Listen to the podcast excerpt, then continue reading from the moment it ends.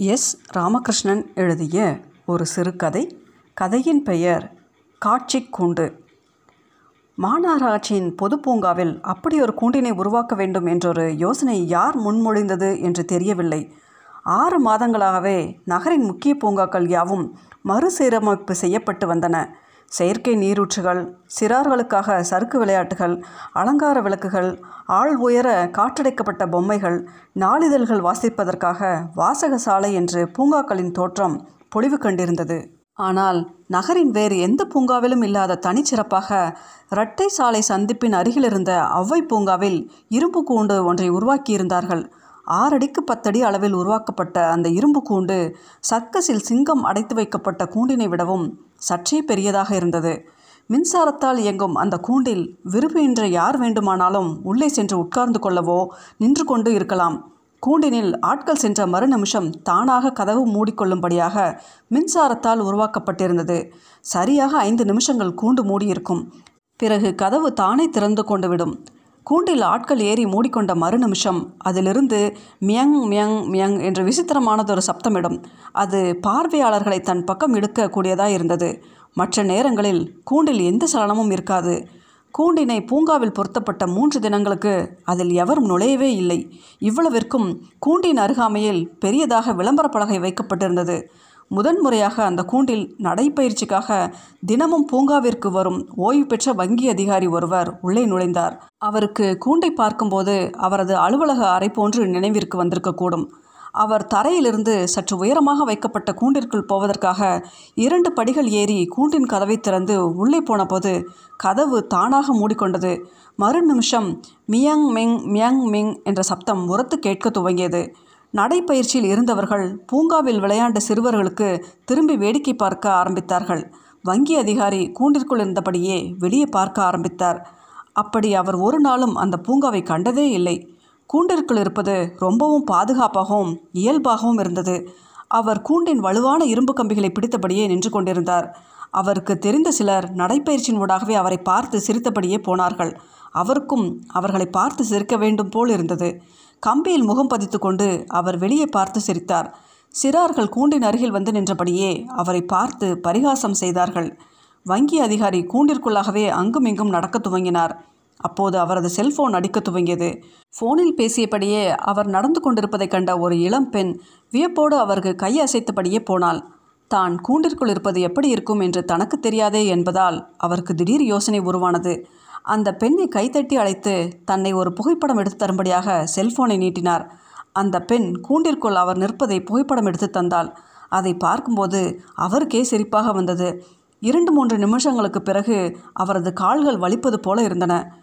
கூண்டிற்குள்ளாக உட்கார்ந்து கொள்ளலாமா என்று பார்த்தார். இருக்கைகள் எதுவும் இல்லை. எப்படி உட்கார்வது என்று யோசித்து கொண்டிருந்தார். கடந்த இருபது ஆண்டுகளில் அவர் ஒரு முறை கூட தரையில் உட்கார்ந்ததே இல்லை. சரி உட்கார்ந்து பார்க்கலாமே என்று கூண்டின் தரையில் அவர் உட்கார முயன்றபோது கால் முட்டிகளில் வலி உருவானது.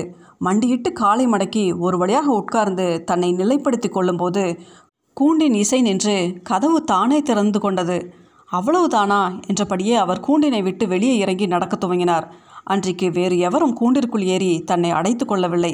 ஆனால் மறுநாள் பூங்காவிற்கு வழக்கமாக வரும் காதலர்கள் இருவர் கூண்டிற்குள் தங்களை அடைத்து கொண்டார்கள். இருவருக்கும் அது வேடிக்கையாக இருந்தது. அவர்களைத் தொடர்ந்து வணிக பிரதிநிதி ஒருவன் கிரிக்கெட் ஆடும் சிறுவர்கள் இரண்டு பேர் என்று பத்திற்கும் மேற்பட்டவர்கள் கூண்டிற்குள் அடைத்து கொண்டார்கள். ஞாயிற்றுக்கிழமை காலையில் முதன்முறையாக ஒரு குடும்பம் அந்த கூண்டிற்குள் ஏறி தன்னை அடைத்து கொண்டது. அது மிக வேடிக்கையானதாக இருந்தது. அந்த குடும்பத்தில் கணவன் மனைவி இரண்டு மகள்கள் ஒரு பையன் மற்றும் மகளின் கணவன் மற்றும் கைக்குழந்தை யாவரும் ஒரே நேரத்தில் உள்ளே ஏறிக்கொண்டிருந்தார்கள் அவர்கள் ஏழாவது குறுக்கு தெருவில் உள்ள அரசு குடியிருப்பில் இருப்பவர்கள் என்று பூங்காவின் காவலர் சொன்னார். நாற்பது வயதை கடந்த அந்த வீட்டின் பெண்மணி கூண்டினை தொட்டு தொட்டு பார்த்தபடியே நல்ல காற்றோட்டமாக இருக்கிறது. வெளிச்சம் கூட எப்படி சீராக விழுகிறது பாருங்கள் என்று கணவனிடம் சொல்லி கொண்டிருந்தாள். அவளது கணவரோ வீட்டிலிருந்து ஏதாவது சமைத்து கொண்டிருந்தால் அதற்குள் உட்கார்ந்து சாப்பிடலாமே என்று ஆதங்கப்பட்டு கொண்டிருந்தார். கூண்டிற்குள் அடைக்கப்பட்ட இரண்டு இளம் பெண்களும் கம்பிகளை பிடித்தபடியே வெளியே நடந்து செல்லும் இளைஞர்களை பார்த்து சிரித்து கொண்டிருந்தார்கள். அதில் ஒருத்தி கூண்டில் ஒரு கண்ணாடி மாட்டி வைத்திருந்தால் முகம் பார்க்க உதவியாக இருக்கும் என்று சலித்து கொண்டாள். விண்ட் பெஞ்சில் உட்கார்ந்திருந்தவர்கள் அந்த பெண்களை பார்த்து சிரித்தார்கள். சிறுவனோ கூண்டின் இசையோடு சேர்ந்து மியாமிங் மியாமிங் என்று கத்திக்கொண்டிருந்தான் ஆறு நிமிஷங்களுக்கு பிறகு அவர்கள் வெளியே வந்தபோது குடும்பத்துடன் ஒருவரை ஒருவர் கைகளை தட்டியபடி ஆரவாரமாக கத்தினார்கள். அன்றைக்கு கூண்டிற்குள் தன்னை அடைத்து கொள்வதற்கு இருநூறு பேர்களுக்கும் மேலாக முன்வந்தார்கள் அது பூங்காவில் பெரிய வேடிக்கையாக இருந்தது. யார் எப்போது கூண்டிற்குள் போவார்கள்? கதவு மூடப்பட்டவுடன் கூண்டிற்குள் என்ன செய்வார்கள் என்று வேடிக்கை பார்ப்பது சுவாரஸ்யமாக இருந்தது. இதற்காகவே பூங்காவிற்கு நிறைய கூட்டம் வர துவங்கியது. கூண்டில் தங்களைத்தானே அடைத்துக் கொள்வதில் மக்கள் காட்டும் ஆர்வம் அதிகமானதைக் கண்டு அதை ஒழுங்குபடுத்துவதற்காக இரண்டு காவலர்கள் நியமிக்கப்பட்டிருந்தார்கள்.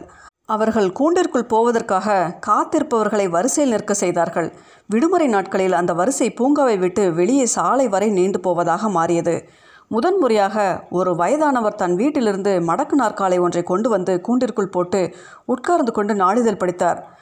தன் உடலை செம்மைப்படுத்துவதில் ஆர்வம் கொண்ட நடுத்தர வயது ஆண் ஒருவர் சில நாட்களுக்கு முன்பாக கூண்டிற்குள்ளாகவே யோகா செய்ய ஆரம்பித்தார். புதிதாக திருமணமான கணவன் மனைவி இருவரும் மதிய உணவிற்கு பிறகு கூண்டிற்குள் வந்து உட்கார்ந்து கொண்டு சீட்டாடினார்கள். அந்த பகுதியின் வார்டு கவுன்சிலர் தன்னுடைய விசுவாசிகள் நண்பர்கள் என கூண்டில் இடமில்லாமல் நெருக்கடி ஏற்படும் அளவு நாற்பத்தி ஆறு பேர்களுடன் கூண்டினுள் தன்னை பூட்டிக் கொண்டார். அவரிடம் கூண்டிற்குள் குடிநீர் இணைப்பு குழாய் ஒன்று பொருத்தப்பட வேண்டும் என்பதற்காக புகார் மனு அளிக்கப்பட்டது. அடர்ந்த தாடி கொண்ட ஒரு இருபது வயதை கடந்த இளைஞன் கூண்டிற்குள் சென்றதும் சுருண்டு படுத்து நிம்மதியாக உறங்கத் துவங்கினான். வரலாற்று பேராசிரியர் ஒருவர் அது கடந்த கால நினைவுகளுக்குள் தம்மை அழைத்து செல்வதாகவும் குற்றவாளி கூண்டுகள் அமைப்பதை பற்றி மதுராந்தகத்தில் ஒரு சோழர் கால கல்வெட்டு இருப்பதாகவும் உடன் வந்த ஆய்வு மாணவர்களிடம் தெரிவித்தார். பூங்கா இரவு பதினோரு மணி இதற்காகவே திறந்து வைக்கப்பட்டிருந்தது. நகரின் பல்வேறு பகுதியிலிருந்து கூண்டில் தன்னை அடைத்துக் கொள்வதற்காக மக்கள் பயணம் செய்து வந்து பூங்கா திறக்கும் முன்பாகவே காத்திருந்தார்கள். இரண்டு தினங்களுக்கு முன்பாக நூறடி சாலையில் உள்ள ஒரு உணவகத்தை நடத்துகின்றவர் அந்த கூண்டினை பார்வையிட்டு அதை உருவாக்குவதற்கு எவ்வளவு பணம் செலவிடப்பட்டது? என்று விசாரித்து கொண்டிருந்தார். பூங்காவில் காவலர் தனக்கு தெரியவில்லை என்றபோது அந்த கூண்டின் அருகாமையில் தான் ஒரு துரித உணவக பிரிவை துவங்குவதற்கு யோசனை இருக்கிறது என்று சொன்னார். பூங்கா காவலனும் அது மிக அவசியமாக ஒன்று வரிசையில் நிற்பவர்கள் சில நேரம் மணிக்கணக்கில் காத்திருக்கிறார்கள் என்று சொன்னான். கூண்டின் பாதுகாப்பிற்காக வந்திருந்த சப் இன்ஸ்பெக்டர் ஒருவர் தன்னை ஒரு முறை கூண்டில் அழைத்து கொண்டார். அவருக்கு கூண்டு அவ்வளவு பெரிதாக இருப்பதில் உடன்பாடு இல்லாமல் இருந்தது. நடக்க இடமில்லாமல் தலை முட்டும்படியாக அடைக்கப்படும் போது தான் கூண்டின் முக்கியத்துவம் தெரியும் என்று அழுத்து கொண்டார். பல நேரங்களில் மக்கள் வரிசையில் நின்றும் கூண்டு காலியாக கிடைக்காமல் போவதால் கூண்டிற்குள் அடைக்கப்படும் நேரத்தினை மூன்று நிமிஷமாக மாற்றி உத்தரவிட்டது அரசு. அதற்கு சிலர் எதிர்ப்பு தெரிவித்தனர். நடைப்பயிற்சியில் வரும் சில பணம் படைத்தவர்கள் தனியாக தங்களது வீடுகளில் அதுபோன்ற கூடுகளை தாங்களே வடிவமைப்பு செய்து உருவாக்கி கொண்டார்கள். காதலர்கள் கஞ்சா புகைப்பவர்கள் குடும்பத்தவர்கள் அரசியல்வாதிகள் சாதாரண மக்கள் அதிகாரிகள் சுற்றுலா பயணிகள் என்று அந்த கூண்டு ஓய்வில்லாமல் கத்திக்கொண்டே இருந்தது. அந்த கூண்டினை பற்றிய சிறப்பு கட்டுரையை நாளிதழ்கள் வெளியிட்டன. இரண்டு நாட்களுக்கு முன்பாக அந்த கூண்டிற்குள் தொலைக்காட்சி ஒன்றின் நேரடி நிகழ்ச்சி நடைபெற்றது. மக்கள் ஏன் தங்களை கூண்டில் அடைத்துக் கொள்கிறார்கள் என்பதை பற்றி ஒவ்வொருவரும் ஒரு பதில் சொன்னார்கள்.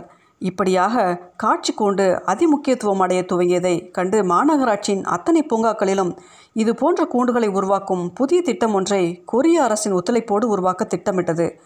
ஆறு மாதங்களில் நகரில் புதிது புதிதாக நூற்றுக்கும் மேற்பட்ட கூண்டுகள் திறக்கப்பட்டன.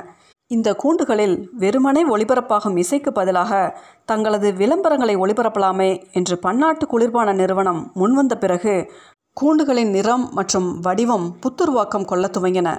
மாநகரில் இப்போது ஆயிரத்திற்கும் மேற்பட்ட காட்சி கூண்டுகள் இருப்பதாகவும் அதன் விளம்பர வருமானம் பதினெட்டு கோடி என்றும் மாநகராட்சி பெருமையாக அறிவித்தது.